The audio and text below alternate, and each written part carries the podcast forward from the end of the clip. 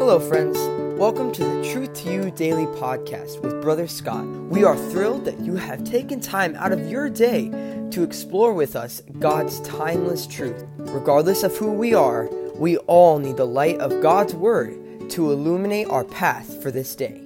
And now, here is our youth pastor, Brother Scott. Hello and welcome back to the Truth to You podcast. It is November the 30th, and it's the final day of November. We get into December here shortly, and just a congratulations on making it through the Thanksgiving weekend and on into this one. I know that starting of the week, it can be tough getting back into the routine and all that good stuff, but uh, be comforted that another break will be coming soon. Let's go ahead and get to 1 Samuel chapter 12. That's where we're picking up with our uh, devotional for the day.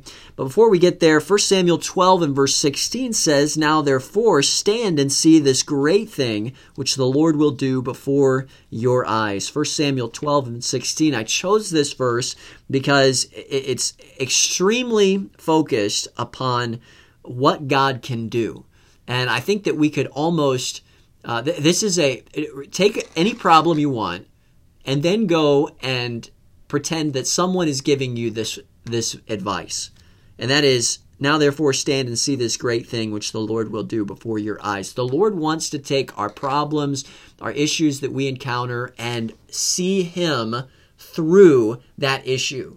In other words, rely on Him and the wisdom that He gives, or the answer to prayer, or however, God wants to reveal Himself through our issues. And and that that's what this verse is talking about. Great advice. 1 Samuel 12 verse 16. Let's have that type of attitude today. All right, 1 Samuel 12 and verse 3. The Bible says this Behold, here I am, witness against me before the Lord and before his anointed. Uh, so we're going to talk about staying out of trouble here today. And I think most of uh, the teenagers in our youth group would readily state that it is their desire desire to stay out of trouble. Uh, the best way to do this, though, of course, is, is walking with the Lord every day and doing our best to please Him. But this, of course, was Samuel's desire as well. But Samuel in his passion is doing something something very brave. And the verse that we just read deal, details that action. He says, "Behold, I, I here I am, witness against me before the Lord and before his anointed.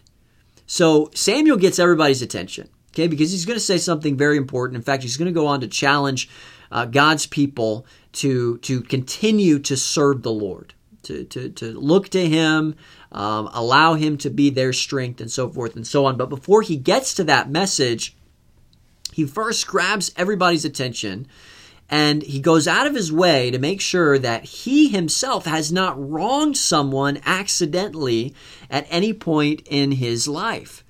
And so this is really interesting because Samuel basically places himself on the chopping block.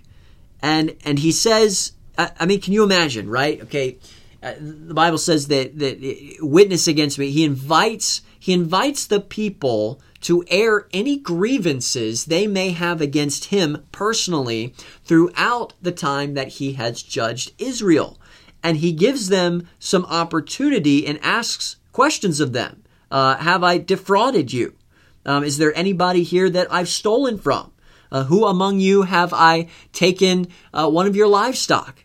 Uh, who and and he puts himself and opens himself up to to any offense that he may have done either knowingly or unknowingly before all of the people.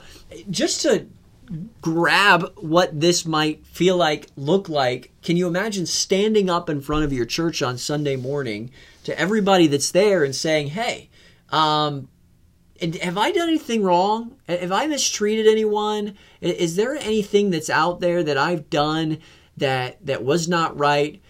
go ahead and step forward and and tell me so so I can fix it or I can I can realize that and be right. Can you imagine opening yourself up to that? I mean, Samuel is extremely vulnerable here, but there's a goal in mind.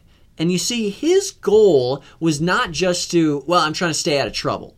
You know, sometimes we we have that mentality. Well, I just don't want to be in trouble. I'm gonna I'm gonna try to stay out of trouble. I'm gonna try to avoid you know uh, someone seeing me do wrong or or uh, getting found out. Sometimes people can can be in trouble, but but are good at avoiding other people seeing that. But but Samuel's attitude here goes beyond of just a mentality of oh I'm I'm I'm trying to stay out of trouble. No, it's it's a higher standard than that. I mean, if his goal was just to stay out of trouble, he would have never tried to mend any of these fence, offenses that he may have collected. And the truth was, he had not stolen. Uh, he had not defrauded. And according to what the Bible says, to the best of our knowledge, no one did step forward and say, "Well, Samuel, you you you've done wrong." Nobody did that. But he gives the opportunity here because his goal was to please the Lord and to cultivate healthy relationships around him.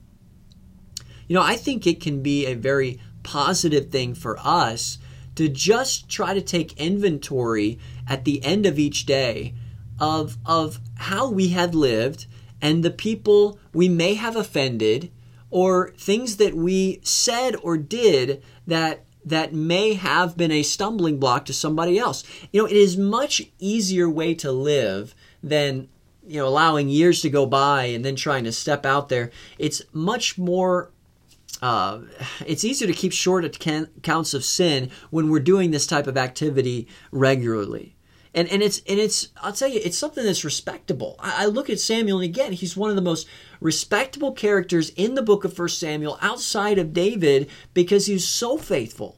And and even in this moment where he's trying to communicate the value of serving God, he goes and opens himself up to the people and he says, "Hey, look, if I've done wrong, if there's anything I've done, please tell me so I can get it right." There's a different mentality here than just, well, I want to stay out of trouble. No, it's, well, I want to do well. And I want to make sure that, that I'm, I'm living well with all of you and that I, I am living according to the standard that the Lord wants me to live. And so, just so much respect here for Samuel. Let's live that way today. Now, let's let's stay out of trouble, but live even more than that uh, to the glory of God. And I think the Lord would be pleased with that type of activity. So maybe just take some time to reflect. And uh, I don't know, maybe ask yourself the question if you were to put this forward to people in your house, would they say something? And if you already know what they would say, maybe you need to be proactive and get ahead of that and just go apologize. All right, before we go, I want to mention our teenager of the day. It's Angie today. Would you pray for her?